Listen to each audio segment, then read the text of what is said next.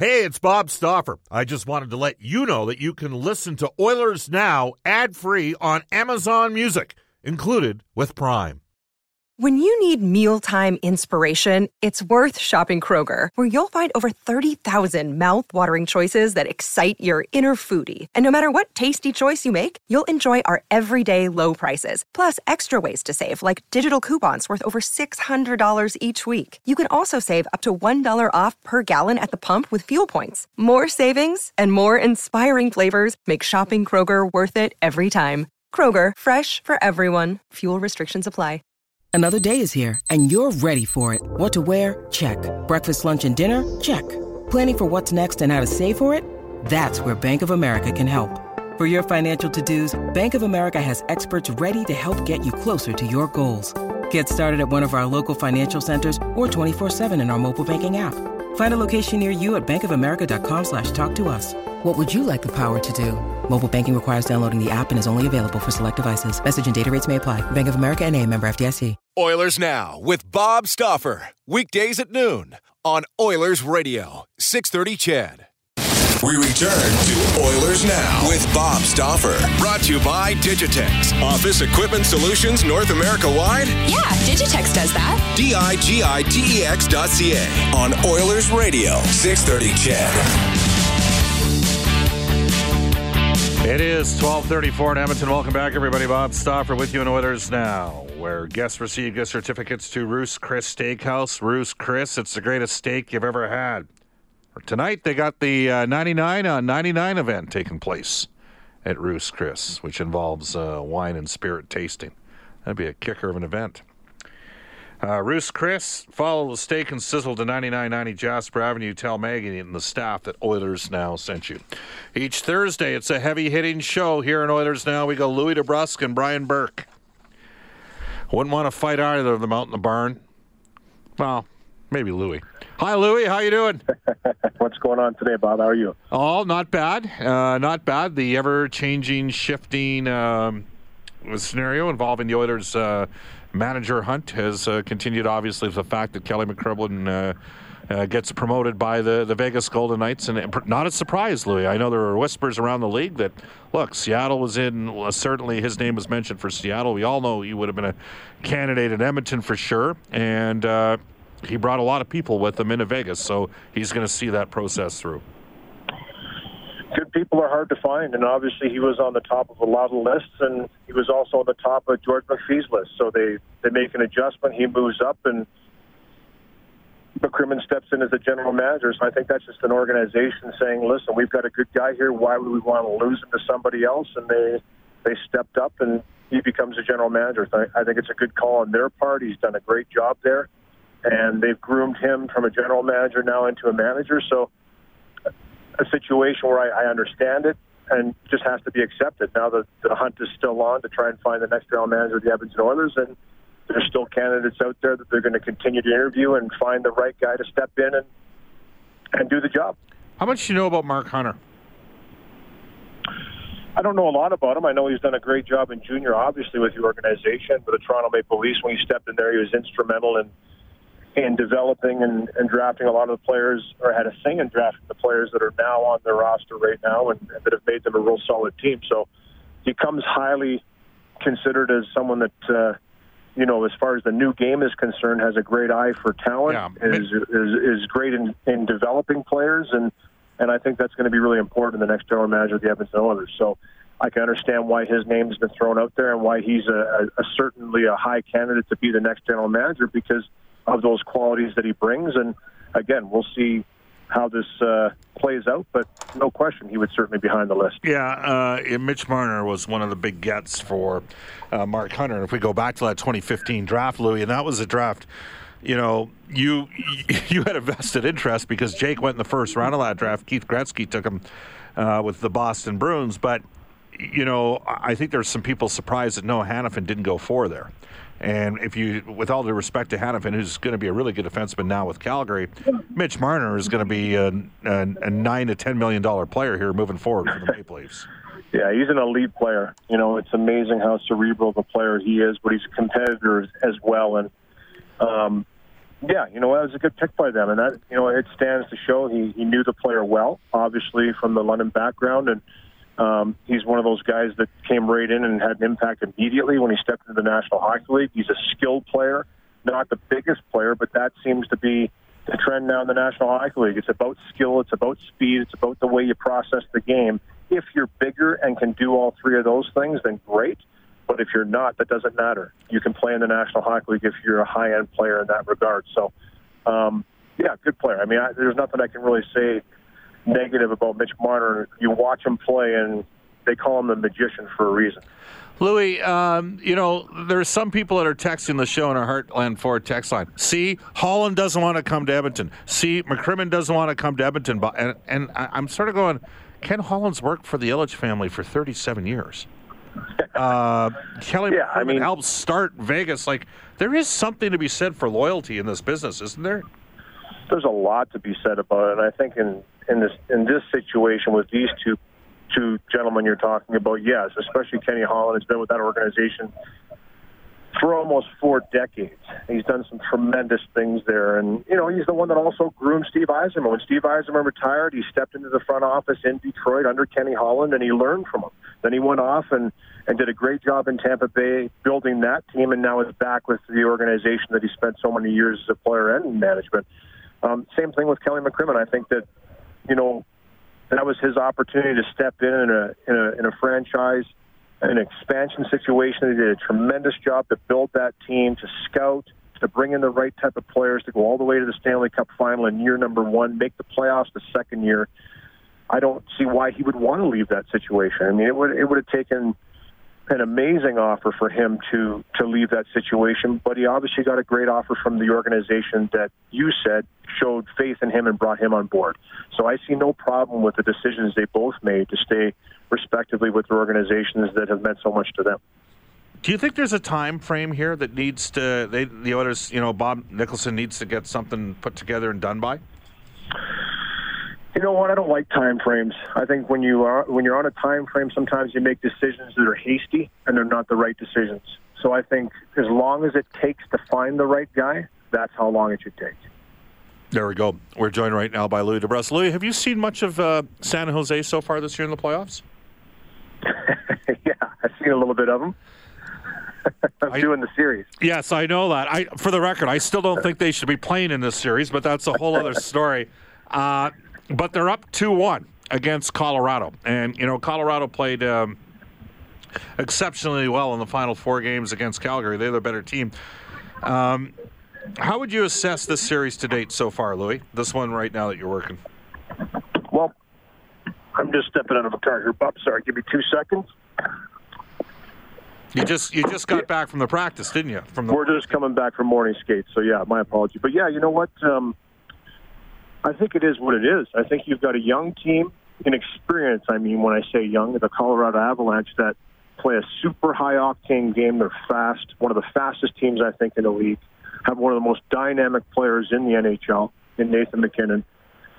And they can put you on your heels in stretches of games. But the San Jose Sharks, to me, are a resilient, patient, poised team that are big, they're heavy, and they play a real grinding style. But they play a disciplined, poised style. So even when the Avalanche are able to take control of the game, it doesn't really put the Sharks off of their respective game. They're very comfortable in that grind.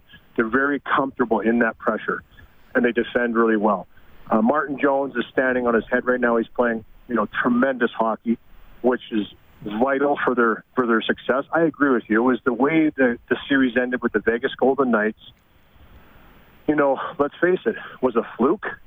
You know, it was a bad call. Yeah. But you have to credit them for taking advantage of that bad call, which they did. They scored four goals in just over four minutes on the power play to take a four three lead. Vegas tied that game, so it went to overtime in a game seven, and it went to double overtime. So Vegas had their opportunity to still finish that off, but they found a way to win it. And that's kind of been the message in the room, and I do believe that first-round series for San Jose yeah. boded well for them. I think it boded well in the sense that they there's veteran guys in that room that have seen a lot of things through playoff hockey over the course of their career, and a lot of those things have been on the negative side. most often, to see something like that happen, they look at themselves in the mirror and say, hey, we're getting a little long in the tooth, and that was this is an opportunity that we may never get again. And that's the feeling I get from that San Jose. Yeah, for me, you mentioned Jones. That's part A, because goaltending's always a big part of it, and he's played great. But the other thing is they've just got the experience to handle the ups and downs. And sometimes younger teams are a little bit more emotional, and older teams sit there, and, and I think they're better able to withstand it. So, you know, I will say this about the Avalanche, though, Bob. You know, one thing, just getting back on that, that uh, topic is when they do play their best hockey, when they're rolling and they're skating and they're creating opportunities, they do push the San Jose Sharks back and they put them on their heels. Um, their high-end game, I believe, is the better between the two teams. The question is, though, it's been in spurts. That's the thing. To be able to continue that for a sixty-minute game is almost impossible. They just have to get a little bit better at weathering when they're not playing their high-end game. And, and you know, listen, the games have been tight. They've been really close, even though the scores might not tell a diff- might tell a different tale. They've been a close, hard-fought games, and I do believe the Avalanche are going to bring their best foot forward in this game tonight, Game Four. Do you think it could end up being a factor if the series continues to go on, given how hard fought that Vegas San Jose series was, that maybe because Colorado, even though they had a couple overtime wins, got through Calgary quicker? Yeah, I do. I think we, you know, Peter DeBoer talked about that this morning even a little bit, and said that he, he noticed that in the third period. The elevation is always obviously a topic of discussion here in Denver. Um, he felt in the third period the shift started to get shorter. He just, he thought it was more, as you mentioned before, an experienced team just recognizing that it was getting to be a little bit more of a grind, so shifts get shorter. You dial in your details, and you and you play that sound hockey, which is what they did, and they closed it out. Um, but I would like to think that the Avalanche have that mentality. If they continue to push the pace and they continue to push the games in the regard they're going, that you have to think over time that's going to add up. As we've talked about, that experience comes with age. It comes with playing a lot of games. And the San Jose Sharks are a team that have played a lot of games. Regular season, overtime, game seven. Yeah, you know, mentality-wise for the Avalanche, they have to have that in their minds that if they continue to push the pace the way it has been, that it could play an advantage later in the series. We're joined by Louie DeBrusk. Louie, I know you're watching Boston as well. Are they just worn down? Like, are a couple of top guys? I mean, Jake's had some bumps and bruises along the way, but David Pastrnak, to me, doesn't seem to be the same player right now. Well, I think along the same lines as San Jose. I, I, I don't care what anybody says. That seven-game series against the Leafs is taxing. It took a lot out of them. And, you know, they went up against a team that rolled through the first round pretty easily. So, you know, sometimes early in the series, I think game number one, Boston carried over that momentum from game number seven. But as this series has gone on, the Blue Jackets have gotten better every game. And I think you're starting to see a little bit of a drop-off in Boston, and they're going to make some shuffling, it looks like, in the, in, in the personnel stepping out. David Backus comes in to maybe add a little size and grit, some sandpaper, some physicality, some veteran leadership. I mean, listen, this is about digging deep at this time, but much like the San Jose Sharks, who have been able to weather that and have a two one lead in this series, the Boston Bruins are down two one in their series, and they're going to have to find that extra bit of life. Are you surprised Carolina's up three nothing on the Islanders? I know I am. I'm kind of shocked. Yeah, I am. Um, you know, I mean, it's been the playoffs this year. It's been the story of of, uh, of stories. It's been incredible how, you know, you look at it, both top seeds from each conference out. Uh, both wild cards have moved through, and, you know, teams that uh, have found their game have just continued to roll. And the, the Hurricanes, I think, are the perfect example of that amongst the teams that are remaining. They just, it's just business as usual for them. They just continue to play their games. They're getting the breaks. They're creating the breaks. They look like a really motivated group that's playing together. Um, and uh, they're up three nothing. Yeah, I'm surprised. I watched the game last night, and I was... You know, I watched and I thought the Islanders were going to push back. They tied it twice, and I thought, okay, this is their moment. And then right when you think they're going to dig in and find a way to go go ahead in the game, uh, Justin Williams scores, and it's like, okay, you know what? They're just finding ways to win. Louie, awesome stuff. Uh, we'll let you go for lunch. Thanks for joining us here in Oilers Now. Okay, bud. Take care. Take care. That's Louie DeBrusk from N H L Hockey and Rogers. It's twelve forty-seven in Edmonton. You can text us at it's Kaylee Cuoco for Priceline. Ready to go to your happy place for a happy price? Well, why didn't you say so? Just download the Priceline app right now and save up to sixty percent on hotels. So whether it's Cousin Kevin's Kazoo Concert in Kansas City, go Kevin, or Becky's Bachelorette Bash in Bermuda, you never have to miss a trip ever again. So download the Priceline app today. Your savings are waiting. Go to your happy place for a happy price. Go to your happy price, Priceline. With threats to our nation waiting around every corner, adaptability is more important than ever. When conditions change without notice, quick strategic thinking is crucial. And with obstacles consistently impending, determination is essential in overcoming them. It's this willingness, decisiveness, and resilience that sets Marines apart. With our fighting spirit, we don't just fight battles, we win them. Marines are the constant our nation counts on to fight the unknown. And through adaptable problem solving, we do just that. Learn more at marines dot com. six thirty, six thirty on our Heartland Ford text line. Bob Stauffer with you, along with Brendan Escott. We'll step out and be back in a couple minutes' time. This is Oilers Now with Bob Stauffer on Oilers Radio, six thirty Chad.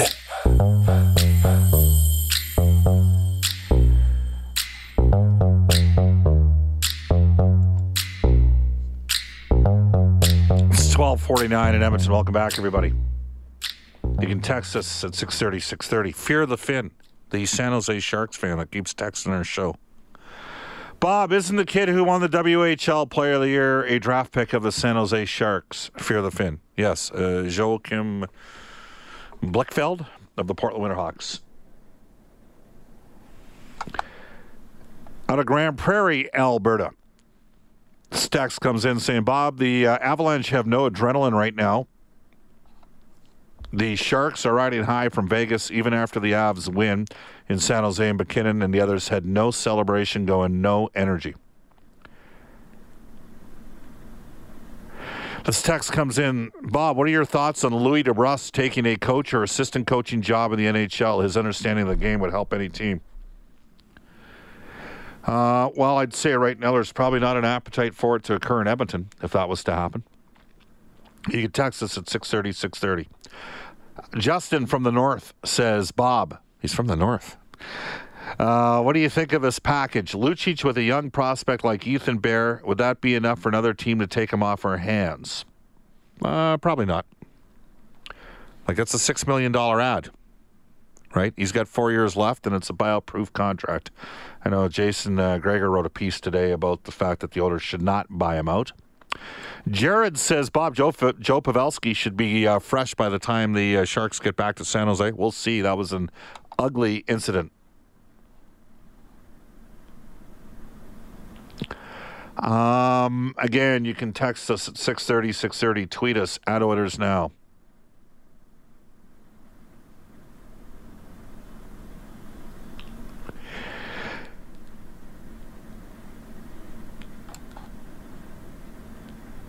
This text comes in from Oilers G M. Bob, Sean Burke's name uh, keeps getting put out there as a possible assistant G M um, in his role in pro scouting. One thing that interests me about Burke is the job he did with goaltenders in Arizona. Mike Smith, Ilya Brizgalov, and Devin Dubnyk. We all know Koskinen needs some help from Oilers G M. We've made that point before. I believe I used to call him the goalie whisperer. Uh, he certainly helped jumpstart what was a flagging career for Devin Dubnyk, who I think always had the ability and just got beaten down in Edmonton.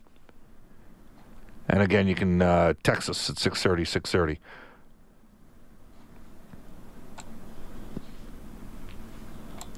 A definite different perspective in terms of what Sean Burke might bring an organization, just because